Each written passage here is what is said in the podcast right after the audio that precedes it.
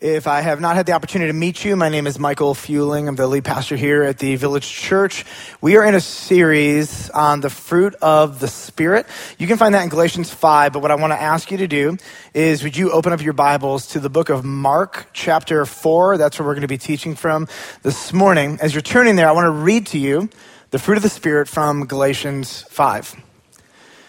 Paul says the fruit of the Spirit is love, joy, peace, patience, kindness, goodness, faithfulness, gentleness, and self control. So today we dig into faithfulness. Now, if you are new to the Bible, the Old Testament was primarily written in Hebrew. The New Testament was written in Greek. In fact, it's uh, called Koine Greek. It's an ancient first century uh, Greek language that was used very commonly as people spoke to each other in the Roman world. Uh, like any other language, words have meaning and nuance, and translating ancient Koine Greek into English is not an easy job. One of the things that I love about the Bible that you have in your hands is it is a masterpiece.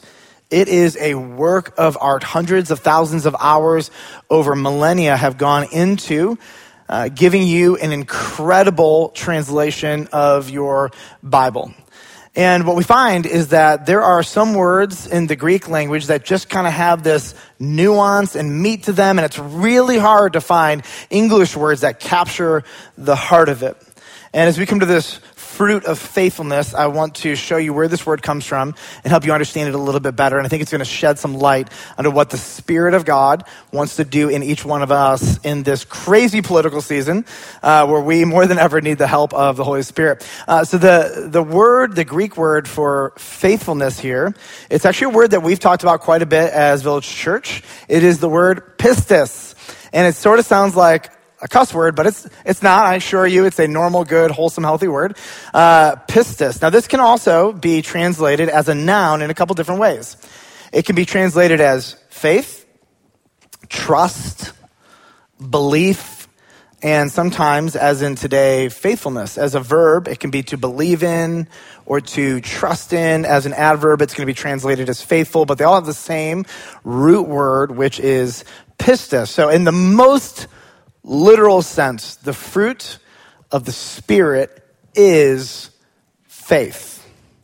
The fruit of the Spirit is faith. But in the English language, we, we use this word in some weird ways that doesn't really allow us to get to the meaning of it. So the translators did an incredible job I think, giving us really the oomph and the meaning of what the Apostle Paul in Galatians 5 is trying to get at, which is the fruit of the Spirit is faithfulness. Now, now, faithfulness is great on so many levels, but let's, let's just define the word pistis generally and then give it some more nuance. Pistis at its core is confidence in someone. At its core, it's confidence in someone. So here's what I want to do. It's a great opportunity for you to take notes. I'm going to give you a 101 on pistis, five things you really need to know to understand the oomph and the depth and the nuance of this Greek word. All right, number one pistis is essentially about a relationship.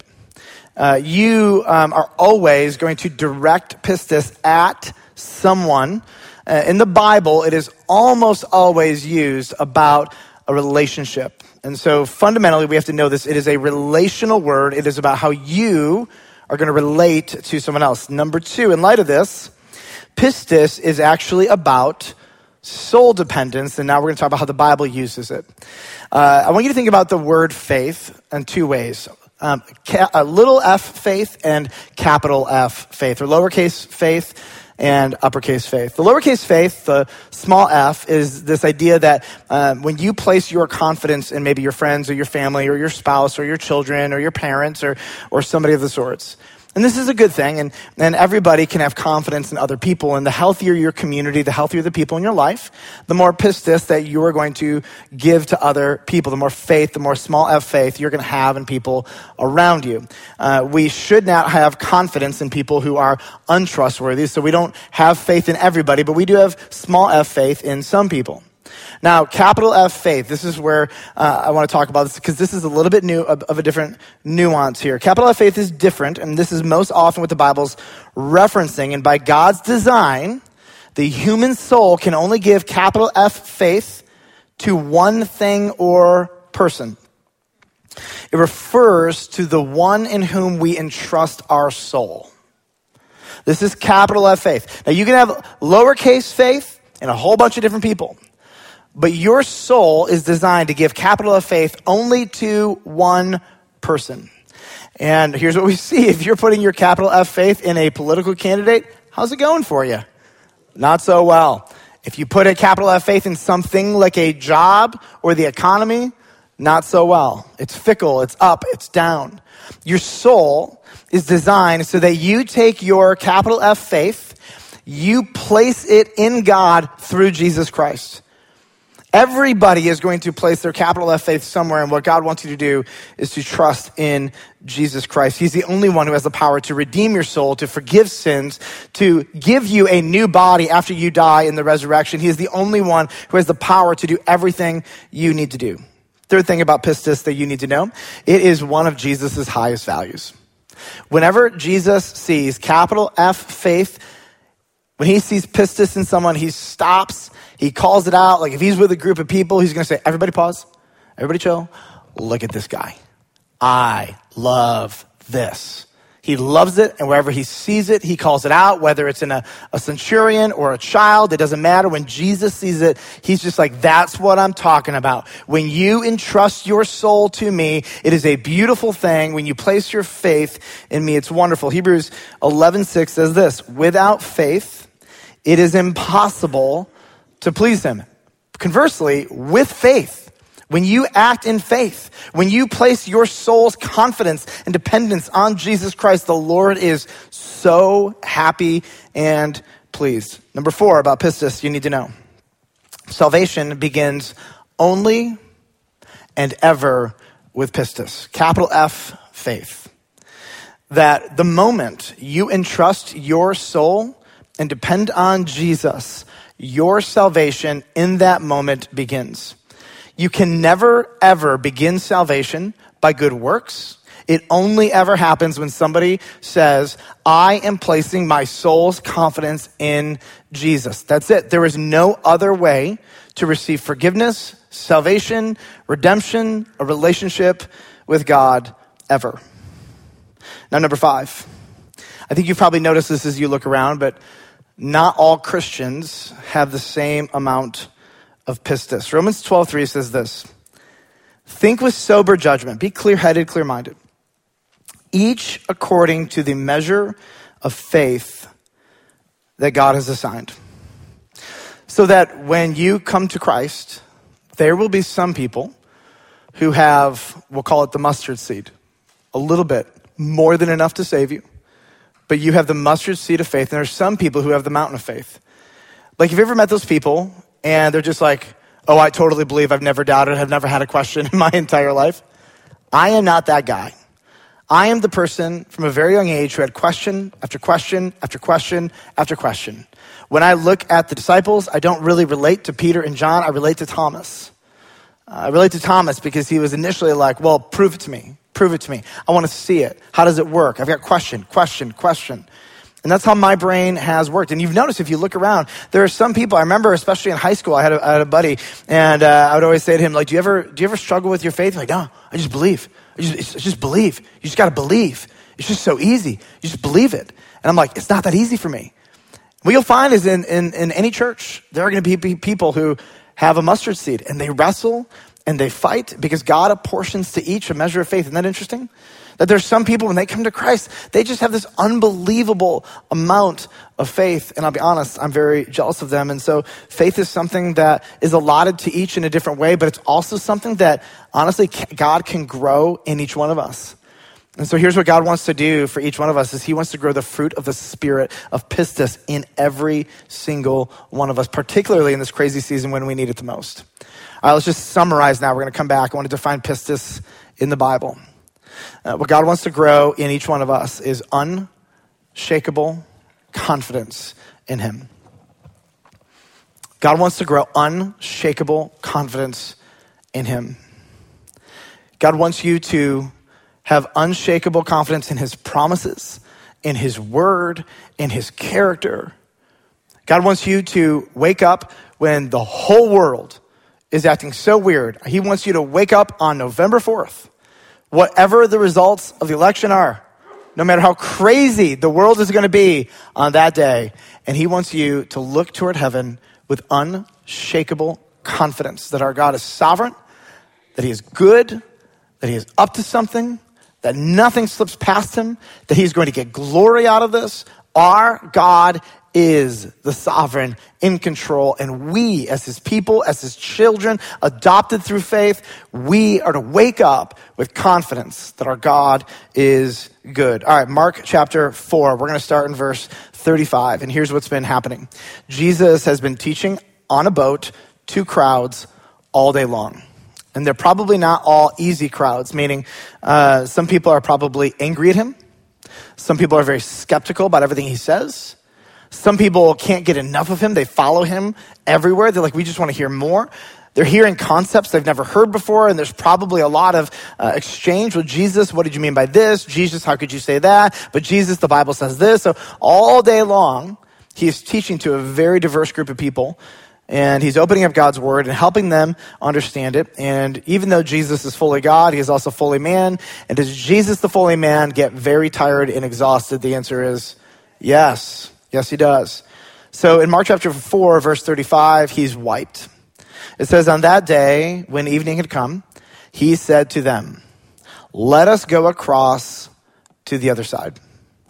Leaving the crowd, they took him with them in the boat just as he was, and other boats were with him. Verse 37 And a great windstorm arose, and the waves were breaking into the boat so that the boat was already filling. They are in the Sea of Galilee. The Sea of Galilee at its deepest part is 141 feet deep. It's the lowest freshwater lake in the world. It sits 700 feet below sea level. It is about the size of Washington, D.C. And, and what happens in the Sea of Galilee is that it can be a beautiful, clear day, and because of where it's located, um, in about five to 10 to 15 minutes, all of the weather can change on a dime and it can become life threatening to whoever is on the lake. And so they are smart men. They're fishermen. If ever there was a place you as a fisherman didn't want to die, it would be on a boat in a lake. Like, come on, we're better than this. And so Jesus, though, says, we're going to the other side. And so they're going to say, all right, let's get to the other side. They take him as he was. He's in the boat. Verse 38, it says, but he was in the stern, asleep on the cushion. Uh, some people have tried to make this mean something like, look how peaceful Jesus is. He's got such soul peace that he can sleep in a storm. I actually don't think that this is what it's about. I think he's just absolutely completely wiped. Like there are these moments where um, my kids are super tired and they're in the car and I'm shaking them and I'm like, get up, get up, let's go. And they're like, they can't move and you have to throw them over your shoulder and get them in the house. Like that's kind of the kind of the tired that I imagine Jesus is in this moment. Uh, he's sleeping through a very, very dangerous storm. Everyone is panicking.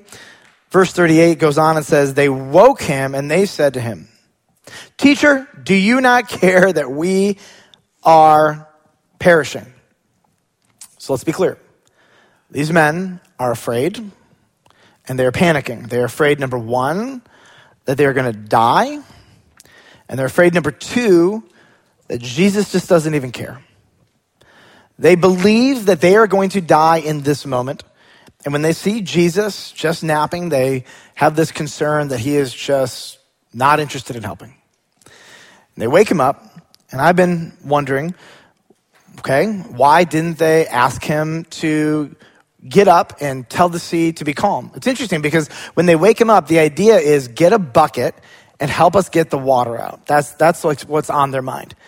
You need to know they don't have any notion in their mind that Jesus can control the wind and the waves. That that's not even in their brain.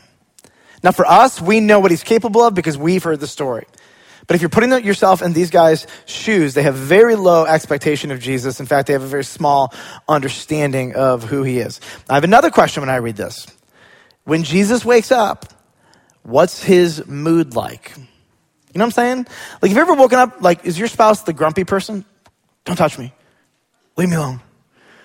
Like the happy person, hello, the world is wonderful, everybody is happy. I think I'm the delirious person who's like, uh, pickles and pickles on Friday, what? Like, what are you even talking about? I don't even know where I am. What's happening? True story, my dad will kill me for this, but oh well. Um, I'd wake up, or I'd come home, and uh, I had to be home at curfew at a certain time, and they'd go to sleep, and they had a rule. The rule was wake us up when you get home. Then they look at the alarm clock, and they make sure that I'm home by curfew. So every night, it was the same thing.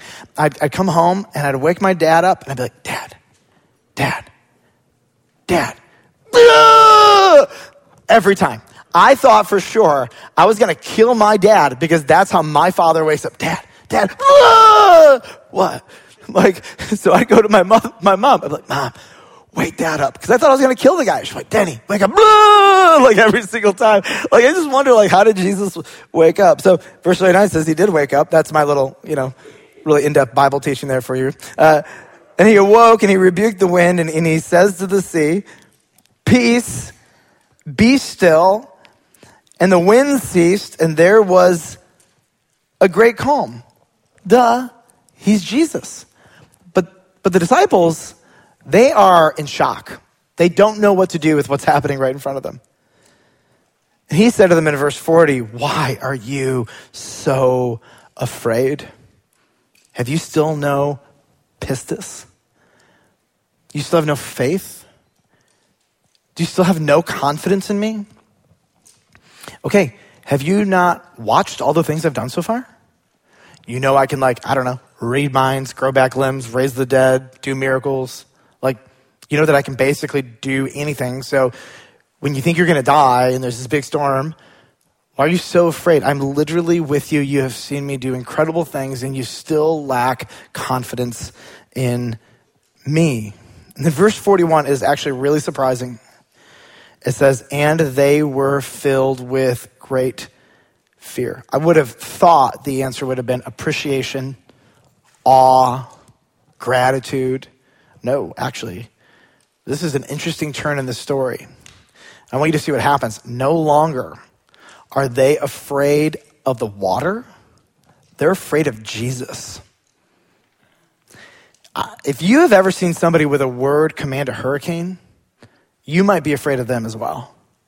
If they can do this, what else can they do? Verse 41 goes on, they said to one another, Who then is this that even the wind and the sea obey him? What's interesting is they didn't have a category in their brains that he was capable of this. I want, to, I want to pull back from this text and I want to remind you of three things. Number one, I want, I want you to remember that the disciples are newer to following Jesus. They are just wrapping their heads around all of the things that they're experiencing. When I think of people who just place their faith in Jesus for the first time and they're getting to know the Bible, they don't know everything. They know enough to be saved. They know enough to know that Jesus died on the cross for their sins and was raised from the dead. They know enough to know some of the basic character attributes of God. He's in control, whatever that means. He's good despite what I feel. Like they, they've got these categories. But when you get a new believer and they're learning Jesus, they're learning how he works, they're learning what it means to have the Holy Spirit inside of you and to be a part of the people of God and interact with the Word of God God. And, and it's kind of a new process. So I want you to remember for them, this is kind of new for them. And so two chapters later in Mark chapter six, Jesus walks on water. And you know what their response is? You can walk on water too? Are you kidding me? I mean, I know you can stop a hurricane, but walking on water, that's next level, man. And they're regularly shocked. And all the way to the end of the book, Mark's just telling the story of story after story. And every time they're like, whoa, we didn't know you could do that. Who is this guy? God, like I said, and then when he tells them, I'm going to die and rise again from the dead, they're like, not possible. Like, drives you nuts when you watch this. But Jesus is, is walking them into a deeper faith, which is number two. You got to remember, Jesus is taking them on a three year journey. He is creating experience after experience for these men.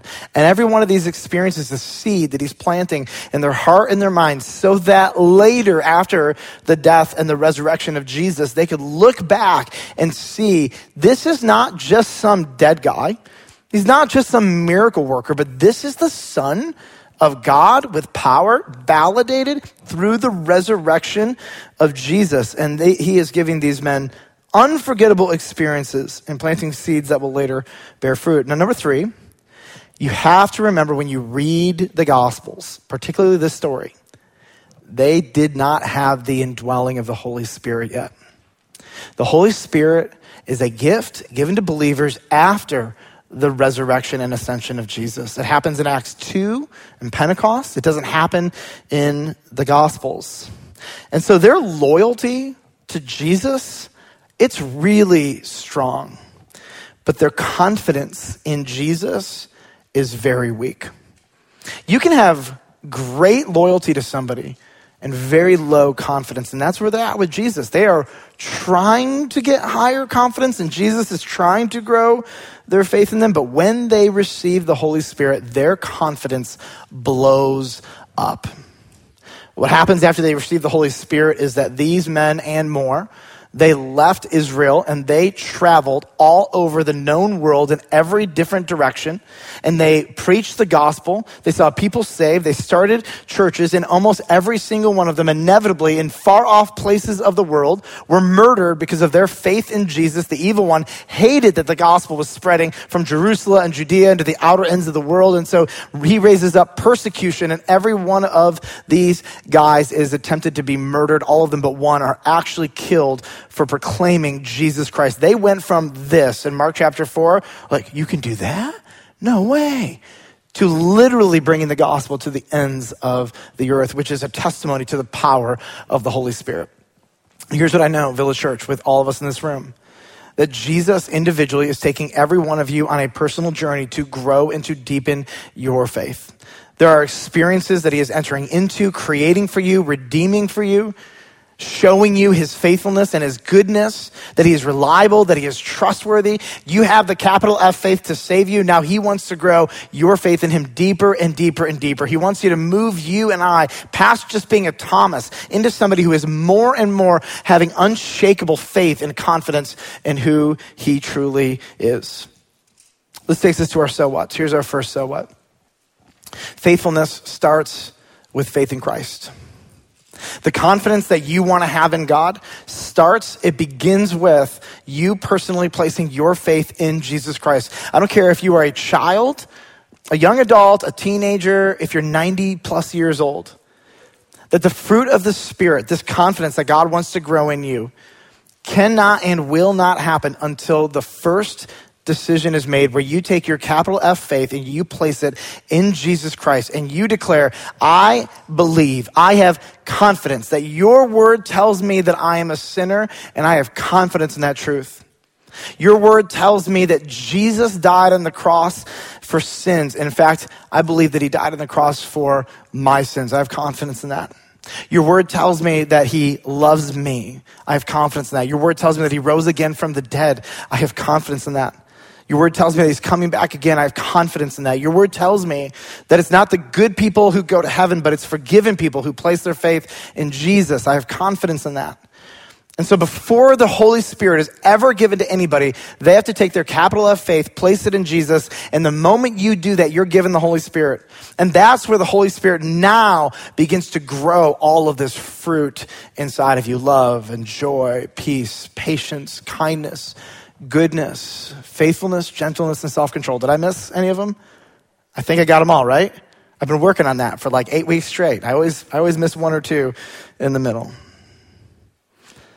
Faithfulness starts with faith in Christ. So if you're here today and you have personally never made a decision to trust in Christ, Everything that God wants to grow in you can't happen until you personally trust in Jesus. And if that's a decision you want to make today, I want to encourage you. It'll be the best decision you ever make. We would love to know. We'd love to encourage you and to support you and resource you and to pray with you. And if that's a decision you make, please let us know. And we want to, we want to champion that in you. But here's my second so what. Pray that God gives you greater faith. Pray that God gives you greater faith. This is what the Lord wants to do. He wants to grow pistis, faith. He wants to grow this unshakable confidence in God, in you. So we go before the Lord and we say, God, my faith struggles. Today I'm doubting. I want to believe that you have all of this under control, but it's just hard for me to watch the news or to see what's happening in my school or to see what's happening in my city and believe that like somehow you're good and you got this. I feel like if you had this, everything would be easier, but it's not. It's crazier. And so, God, would you just give me deeper, unshakable faith in you? Uh, it's interesting because I think when people read the fruit of the Spirit, uh, the fruit of the Spirit is faithfulness. Our automatic application for many people is I'm, I'm going to be a man or a woman or a student or child who keeps my word. And that's a good application, by the way, but that is not first and foremost what the fruit of the Spirit is. The fruit of the Spirit is that God wants to grow your unshakable confidence in Him. And as that happens, you will become a man or woman or student or child who keeps their word you will become somebody who actually takes big risks for God. All of that, great so what's, but they are rooted in you being faithful to God first and having this unshakable confidence in who He is. So, what does God want for you? God wants for you, in light of the shakable world we live in, the tenuous nature of the political landscape, all of the disagreements between your friends and your social media friends and everything else, and all the tension and all the bickering and all the complaining and all the anger and all the sin and all the unrighteousness. Like, your confidence cannot be in any of this. It's got to be in God. And I want to just show you from, from the book of Hebrews, chapter 11. I want you to just listen and kind of soak this in. Hebrews, chapter 11 is this entire chapter on faith. And they talk about heroes of the faith and people who, because of their unshakable confidence in God, did incredible things. And I want to just, I want you to just enjoy Hebrews chapter 11, verse 32 to 40. What more shall I say? For time would fail me to tell of Gideon, of Barak, of Samson, of Jephthah, of David and Samuel and the prophets, who, through pistis, through this unshakable confidence in God, because of this, watch what they were able to do. Who through pistis conquered kingdoms enforced justice, obtained promises, stopped the mouths of lions, quenched the power of fire, escaped the edge of the sword, were made strong out of weakness, became mighty in war, put foreign armies to flight. Women received back their dead by resurrection. Some were tortured. People who have unshakable confidence in God oftentimes will subject themselves to things where they could possibly be harmed. And it says others, it says um, uh, some were tortured, refused to accept release so that they might rise again to a better life. Others suffered mocking and flogging and even chains and imprisonment. They were stoned. They were sawn in two. They were killed with a sword. They went about in skins of sheep and goats, destitute, afflicted, mistreated, of whom the world was not worthy wandering about in deserts and mountains and dens and caves of the earth. And all these, though commended through their pistis, did not receive on this side of heaven what was promised, since God had provided something better. I'm telling you, when you have unshakable confidence in God, you will live a life that is fundamentally different. You will live a faithful life to God, to His Word you will do things that other Christians will look at and go, Yeah, I'm not sure if I could ever do that.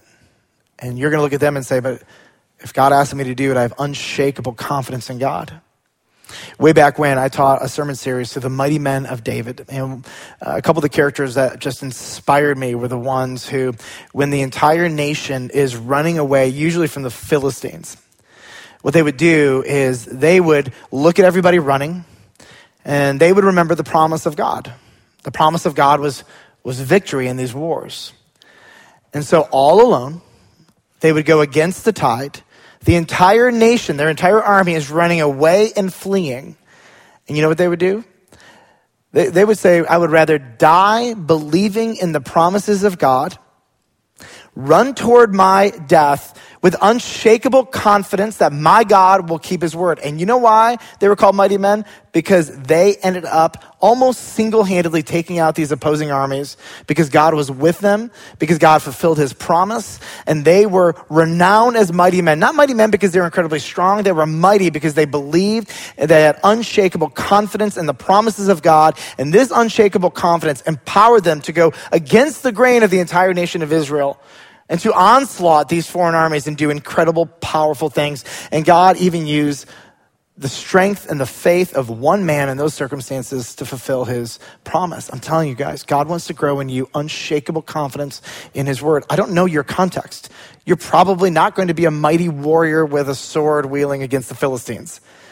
But I don't know what crazy God is going to send you into and say, trust me. The Spirit wants to grow confidence in you. He wants to grow confidence that you just lean on me and you know whether or not it works out for your ease or your difficulty, you're going to do what is right because our God is for you and he keeps his promises and he will never leave you or forsake you and he loves you. And whatever you sacrifice for him in this world will be repaid even more in the next world. And whatever you lose here, it'll be well worth it because he is just. And so again, Village Church, I don't know what, what the Lord is asking you, but I do know this, that the Holy Spirit if you've trusted in Christ, is in you. And there's probably something that the Holy Spirit is encouraging you, provoking you to take a next step on, to trust Him. And it might be something that you've been afraid of for some time. And so this is the moment where you say, God, please give me greater confidence in you. I need it. Because right now, inherently in myself, I don't have the confidence I need to do the things you're asking me to do. So would you, would you give me more faith? As we come to communion, I want to draw your minds back to the Garden of Gethsemane. Gethsemane. It's been actually, uh, I've sort of wanted to preach about Jesus in the Garden of Gethsemane through every single one of the fruit of the Spirit because for me, it's this pinnacle place where all of them see their greatest expression. But Jesus is in the Garden of Gethsemane, and he has unshakable confidence in the heart, will, and plan of his Father. He also has a ton of human anxiety in that moment. He's sweating blood. He's anxious. He's pleading with God. Uh, I love in this moment that we see the humanity of Christ, that even when you're fully God, you have the full range of emotions and experiences. And so Jesus goes before his father and he says, I know you're capable of anything. I know that you can do this in any other way, but if it is possible, would you take this cup from me? Jesus had a hunch what he was going to endure, which is going to be the full weight of the wrath of God on his body and his soul and his emotions. He was going to be tortured, mocked, spit upon, punished. Like he knew conceptually what he was about to experience. And he goes before the Lord and his father and he says, like, if you can take this from me, but then I love the line, but not my will, but yours be done. Whatever you tell me to do, I believe I have unshakable confidence that whatever it is, you're going to be with me and it is going to be good. And I want to, I want to go into your will with unshakable confidence. And I just love Jesus' example in this moment. I love his example in this moment. And I look to this and I just think, God, make me more like Christ. Make me just so unshakably confident in what you're telling me to do and your goodness and your promises. I need a whole lot more of that. So, in a little bit, we're going to partake of communion, and, and I want to encourage you to do a couple things. First, I want to encourage you uh, to repent. I want to encourage you to go before the Lord and apologize and own the areas where you have not had confidence and you've lived like it. I also want to encourage you to be reminded of what these elements represent. These elements represent for every act of faithlessness on our part, He is faithful, and the blood of Christ covers every one of our sins. I want you to reflect and I want you to express gratitude to God for how good He has been to you despite our regular struggle to have confidence, to have faith, to have pistis. Uh, right under your chairs are uh, communion elements, and uh, there's bread on top and juice underneath. And, and I want to encourage you with a couple things. Um, first of all, uh, there's one big rule we have in communion here at Village Church, and it's this. If you have personally trusted in Christ, I don't care where you go to church, I don't care how old you are, if you've made a decision to trust in Christ, we want to encourage you to partake of communion with us. Uh, communion is for anyone to remember what Jesus did, has done on the cross for them if you've placed your faith in him. Um, again, if you go to a different church, that doesn't matter to us. Some of you are kids and you're wondering, can I partake of communion? Uh, two rules for kids. Number one, your parents have to be A, okay with it. Um, parents, there's no right or wrong in this situation. But number two is that kids, um, you had to have made a personal um, profession of faith in Jesus. You have to have had trusted in Jesus personally. Um, you've had to come before him and say, I believe that you, Jesus, are my God. I love you. Forgive me of my sins. And so, if you've made a profession of faith in Christ, if you have placed your capital F faith in Jesus, I want to encourage you, if your mom and dad are okay with it, you can partake of these elements together with us. So, what we're going to do is have a time of silence. When the time of silence is done, um, I'm going to read some scripture, and then we're going to partake of the elements together at the same time, and then we're going to close our service and worship. So, let's have a time of silence right now before the Lord.